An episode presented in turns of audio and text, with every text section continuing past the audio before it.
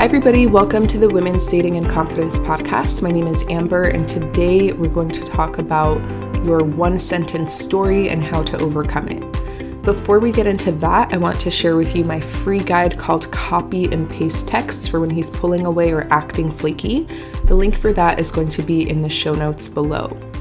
Also, in just about one month, early bird enrollment for my coaching program From Dating to Exclusive will be open.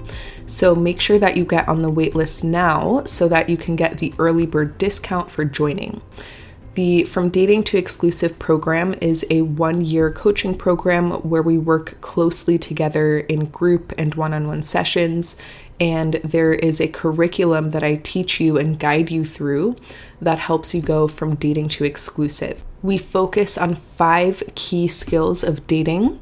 The first one is creating dates on demand. The second one is having fun and connecting deeply on those dates and creating attraction based on connection.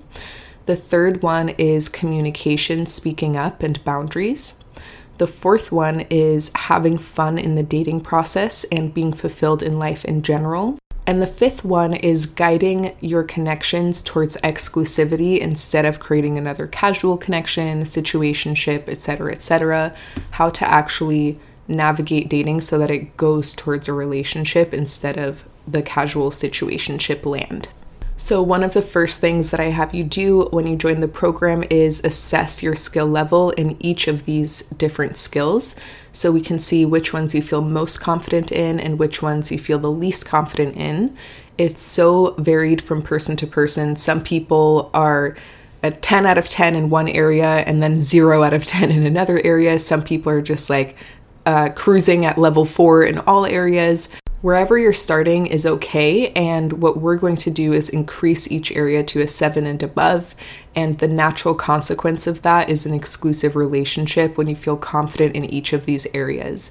It also makes you resilient, it makes you enjoy the process a lot more, and it makes things go a lot faster. So if you want to build your actual skills in dating instead of just trying the same thing over and over again and throwing spaghetti at the wall, join the group, do it with a group, with support, with feedback, with learning, so that you actually feel like you're evolving and changing your results in this area. We're enrolling January sixteenth for early bird. If you get on the waitlist now, you'll get a discount and you'll be able to join early. And then we're doing open enrollment and getting started in February. So make sure you get on the waitlist. The link is in the show notes below.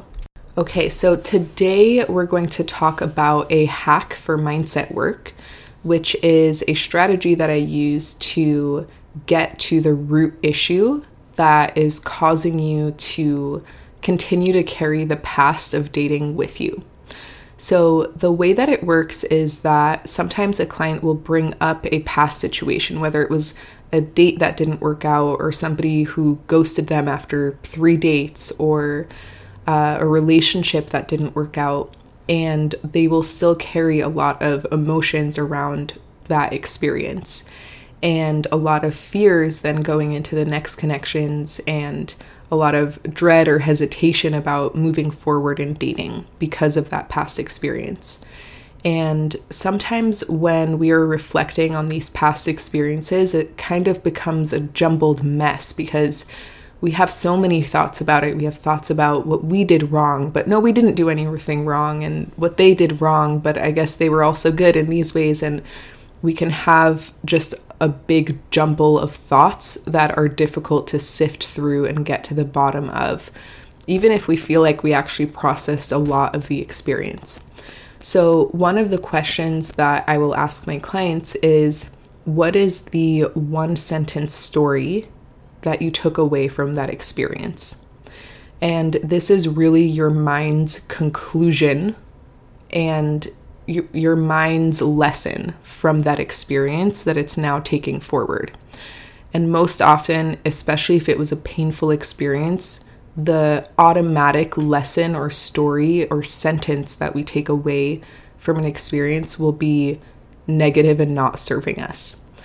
So usually when people reflect on that, they can kind of distill it down to one main thing that they're now carrying around with them and operating from. So I want to give you one personal example, which is after a breakup I had, my one sentence story was, I'm so difficult to love and be around. Like, it's a real effort to hang out with me. And obviously, that's a horrible thing to think about yourself and to carry with you. And that really influenced me. And before I even noticed that that was my main story, what that would lead to is, first of all, you kind of then go into dating feeling like, who's going to take on this project, huh? And also, all of my self-growth and self-work then revolved around making myself less difficult to be around, right? Fixing things about me that were so difficult and annoying for the past partner. And then when I could think of my one sentence story, I could start to work on that and question that and see like, hmm, why was that what I picked up from this past connection, and is it true? And starting to work on that.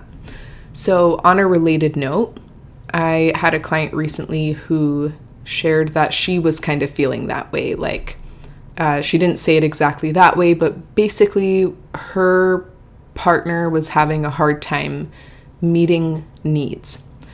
And I gave her this metaphor, which I want is actually the purpose of this podcast episode today. I really want to share this metaphor with you.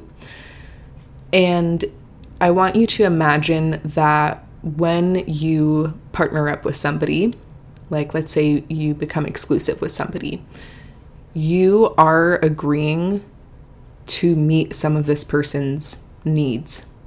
And first of all, there's a lot of self-help in general that denies this and kind of um, basically promotes the idea that you are one hundred percent responsible for your own needs. And I actually just don't agree with that. Um, I just think that's completely not true. um, like even outside of a relationship, like, sure, like you have responsibilities to meet some needs, but you're also extremely dependent on everybody in society for you to be alive. And we are all actually meeting each other's needs in a lot of ways. But anyways, so this whole idea that we are completely independent creatures who are only responsible for ourselves, I think that's a more recent idea. And I think it's just factually inaccurate. And especially in a relationship, I don't think that's a good way to think about things. And I also told this client, even when you take on a dog, you have an understanding that you are there to support this dog emotionally and physically. Like you are there to meet a lot of their needs. And yes, they also meet your needs with cuddles and being cute and playfulness and all of those things. But you also just naturally understand that by taking on a dog, you are agreeing on an exchange with this dog and you're meeting their needs in some way. So why would we think that when we agree to partner with another human and another person, that we have absolutely no responsibilities for how we show up in that relationship and what they can count on us to do and how to be? So anyways, that was not the metaphor. The metaphor is that when we partner up with somebody, we each get a bucket. And in that bucket are the needs of the other person, right? So the needs, by the way, are really simple and really fun and really easy to meet. The needs are uh, check in every day and see how they're doing. Um, ask them questions and get to know them. Have fun dates together, have sex. Like those are the needs that we're talking about. Um, be open, communicate, and share what's going on in your life. Uh, those kinds of things. So you may have like a different set of needs. Like everybody's needs are a little bit different, but the essentials tend to be the same throughout. And we put, put those in the bucket. And when we partner up with somebody, we exchange buckets.